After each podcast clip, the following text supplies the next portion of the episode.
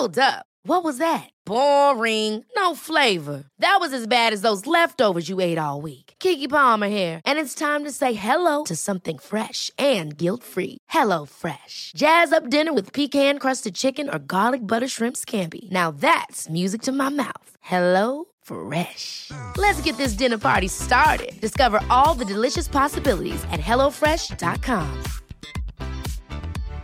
Hi, I'm Daniel, founder of Pretty Litter. Cats and cat owners deserve better than any old-fashioned litter. That's why I teamed up with scientists and veterinarians to create Pretty Litter. Its innovative crystal formula has superior odor control and weighs up to eighty percent less than clay litter. Pretty Litter even monitors health by changing colors to help detect early signs of potential illness. It's the world's smartest kitty litter.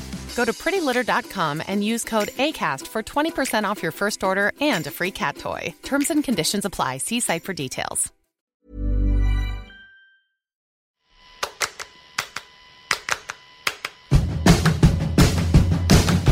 Welcome to Unscrewed, the show that knows that real liberation includes sexual liberation. I am your host, Jacqueline Friedman, and welcome to another Spare Parts episode of Unscrewed, where we bring you a little bit of this,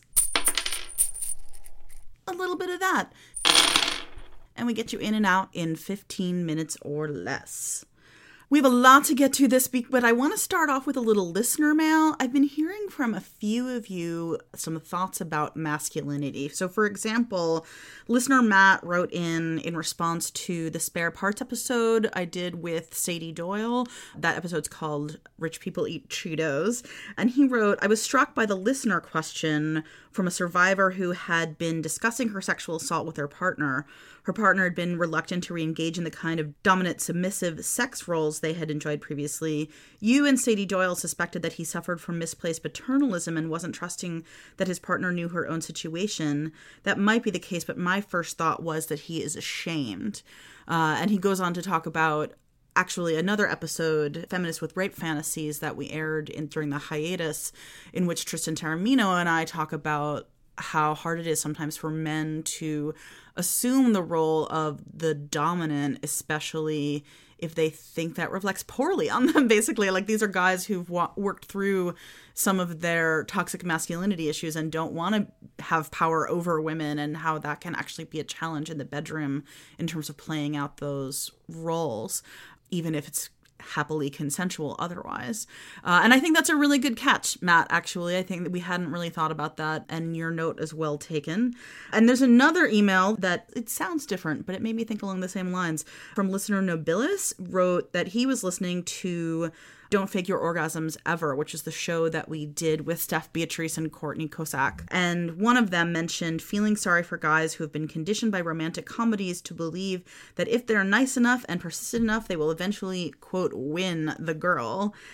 He wrote, I want to express my support for this idea, but it's not just romantic comedies. The modern toxic model of masculinity puts so much scorn on the man who gives up, quote unquote, that it can be an act of supreme self-destruction for a man to admit that a woman will never be attracted to him. It's part of a much larger problem than just Hollywood. So also super true. Yeah, absolutely. So here's what I have to say about that. Keep the emails coming. But also, I've been thinking for a while, even before this election took a turn for the predatory, that we need to do an episode about masculinity and sexuality. So thanks for the emails. Thanks for, you know, pushing back and, and expanding our narratives and staying in conversation with the episodes. I love hearing from you all, and look forward to a masculinity episode sometime soon. I haven't got it figured out and booked yet, but hope to get it to you in the next couple of months. All right, next up, more listener mail in the form of an advice question from listener Becca, who's struggling with being called a late bloomer. I read her question to Renee Bracey Sherman, who was our guest on last week's show, Your Body's on the Ballot, and we both weighed in. Here's how that went. So listener Becca writes, I am a sex-positive twenty-four-year-old virgin. I found myself in various communities in the last few years that have a range of views on sex and sexuality. I often find myself feeling very uncomfortable on both ends of the spectrum. I do not feel comfortable saying I will wait until marriage to have sex, which is the message I grew up hearing, nor am I comfortable disclosing the fact that I'm a virgin to my more sexually progressive friends. I don't want people to feel like I'm a prudish or behind the times or not liberated or any of the other labels being associated with those who remain virgins later into life. This brings me into my question. Why do we refer to people who have their first sexual encounter later in life, that is after the median age of seventeen in the U S, as late bloomers? I feel like I have lived a satisfying life up to this point in time, so I tend to have a very negative reaction to terms that make it seem like I am not living my life in a satisfying way. I'm not trying to censor other people's language, but I feel as if sexually progressive people I know tend to villainize those who choose to wait longer to have sex in whatever definition, not only penetrative heterosex. Heterosex. Oh, you know, I feel like I probably have been guilty of using the phrase late bloomer. I know lots of people who do, but Becca, more than that, I feel you on this way sex positivity often curdles into judgment. Have you encountered that, Renee? Yeah, I mean, I think there's just stigma around sex in general, whether you decide to have it or whether you don't. And it's adds to this like confusing, like, wow, where am I supposed to be? You shouldn't feel like you can't talk about your sexuality and how you've decided to embark on it, when you've decided to embark on it. There's a term that a friend of mine, we've used instead of virgin, that's just saying like, ah, this is your like sexual awakening. This is your first hurrah. Well, your first hurrah. Yeah. Instead of saying like, you're like a virgin or that, oh, you're a late bloomer or something like that to put this negative spin on it, but just to say like, yeah, I had my first hurrah at fifteen, or I had my first hurrah at thirty-one. Can you have a first hurrah with different sexual things?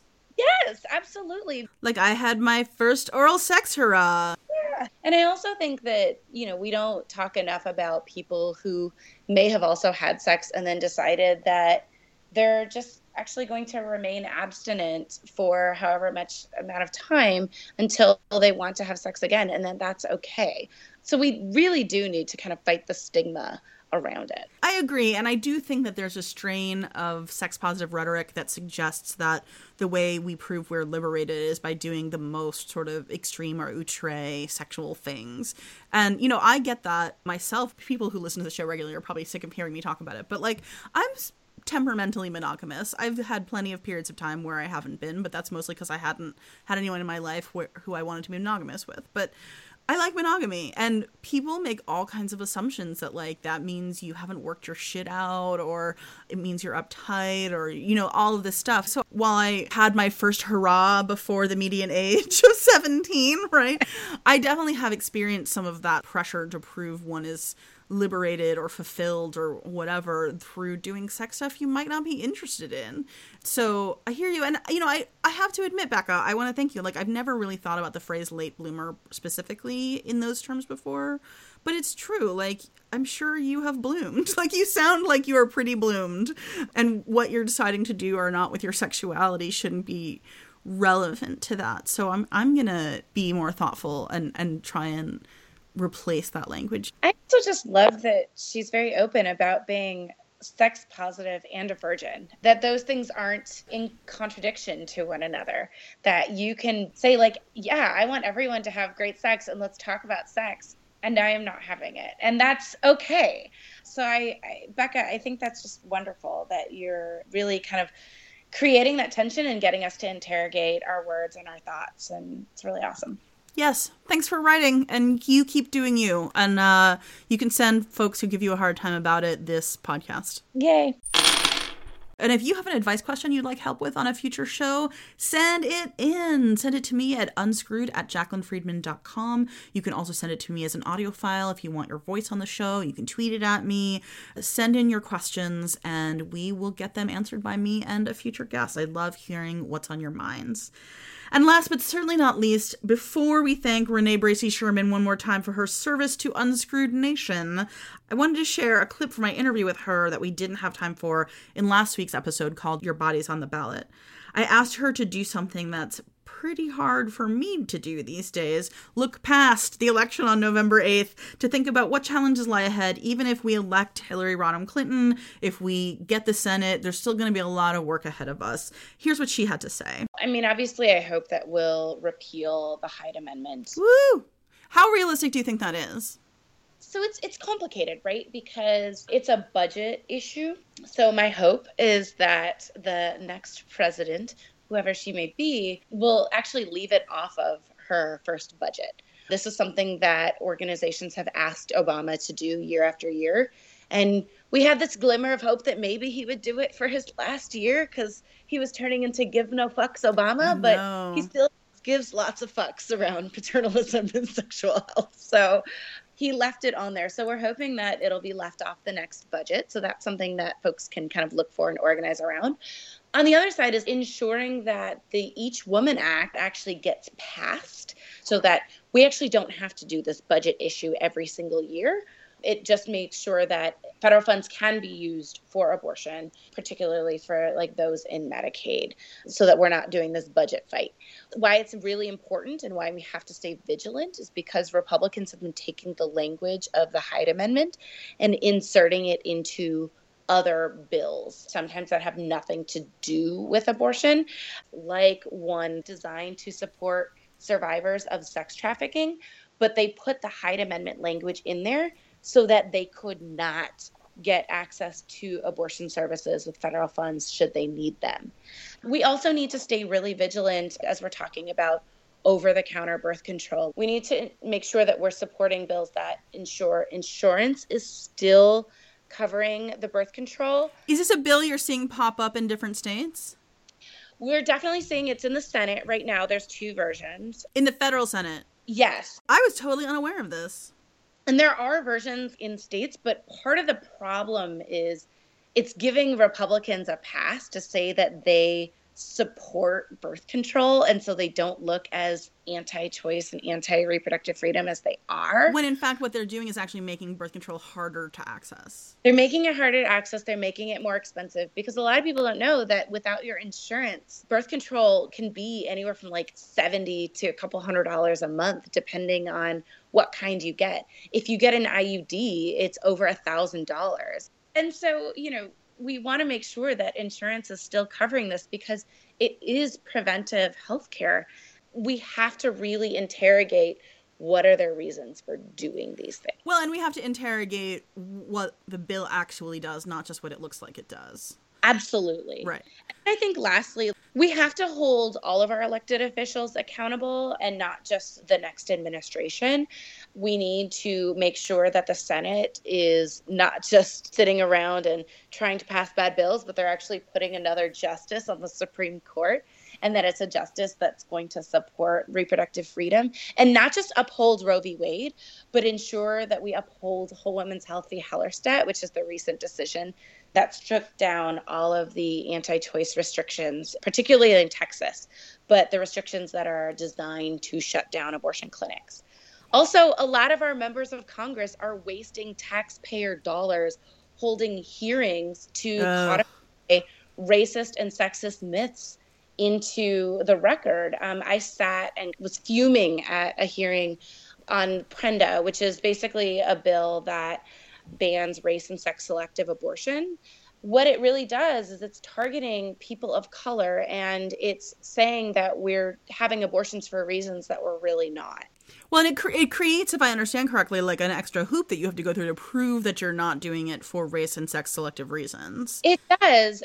Which is like, how you how do you prove a negative? Like, and perpetuates racist stereotypes, and that, you know, they often are like, well, Black people are having abortions at higher rates. Yes, that's true, because there's lack of access to birth control. And lack of access to sex ed, yeah. There was a representative who compared Black women having abortions to the killing of puppies. Like, this is what our legislators are spending time talking about on our taxpayer dime. It is awful. And so we need to hold them accountable and call them out and say that this is not acceptable. And when they're back up for reelection, make sure that they have to own that record. Thanks once again to the brilliant Renee Bracey Sherman for all the info and insight. The best way for you to thank her is to vote, vote, vote, vote, vote, vote. Those scenarios that she just described will look a lot worse if we don't get the White House and the Senate and as much of the House as we can and your state houses and all of that good stuff. Go to I will vote dot com if you don't know if you're registered or if you don't know how to vote or where to vote or need any information about voting. It's real simple. Just do it. That is the price of admission to your democracy. That is all we have time for this week. You can find me, as always, on Twitter and Facebook at Jaclyn F, and on Instagram at Jaclyn Fable, and on my website at Jaclyn Friedman dot com, where you'll find show notes and past episodes for the show and all kinds of other stuff about my work and public appearances and stuff like that. You can find this show everywhere fine podcasts are purveyed: iTunes, Acast, Stitcher. Don't forget to subscribe so you don't miss an episode. Never want you to miss out. And also, while you're in iTunes, you know I'm gonna ask, give us five stars, give us a little review. That is how you help other people find the show. Pay it forward, please. This episode was edited and produced by yours truly, Jaclyn Friedman. Our in and out music, which is kicking in right about now, is by The Pink Tiles, and our cover art is by Nicole DeDonna and was produced in collaboration with The Establishment, which also produced the sound cues. Until next week, I'm wishing you safe and happy sex lives.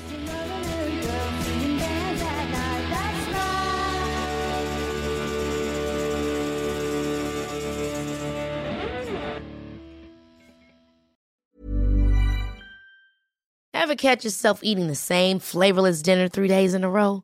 Dreaming of something better? Well, HelloFresh is your guilt-free dream come true, baby. It's me, Keke Palmer. Let's wake up those taste buds with hot, juicy pecan-crusted chicken or garlic butter shrimp scampi. Mm. Hello Fresh. Stop dreaming of all the delicious possibilities and dig in at hello fresh dot com. Let's get this dinner party started. If you're looking for plump lips that last, you need to know about Juvederm lip fillers. With Juvederm Volbella X C and Juvederm Ultra X C, your lip look, whether it's subtle or bold, can last up to one full year with optimal treatment and no additional maintenance. Find a licensed specialist and see if it's right for you at Juvederm dot com today. That's J U V E D E R M dot com. Add fullness to lips in adults over twenty-one with Juvederm Volbella X C or Juvederm Ultra X C. Do not use if you have severe allergies or a history of severe allergic reactions, or if you're You're allergic to lidocaine or the proteins used in Juvederm. Tell your doctor if you have a history of scarring or taking medicines that decrease the body's immune response or that can prolong bleeding. Common side effects include injection site redness, swelling, pain, tenderness, firmness, lumps, bumps, bruising, discoloration, or itching. As with all fillers, there's a rare risk of unintentional injection into a blood vessel, which can cause vision abnormalities, blindness, stroke, temporary scabs, or scarring. For full, important safety information, visit Juvederm dot com.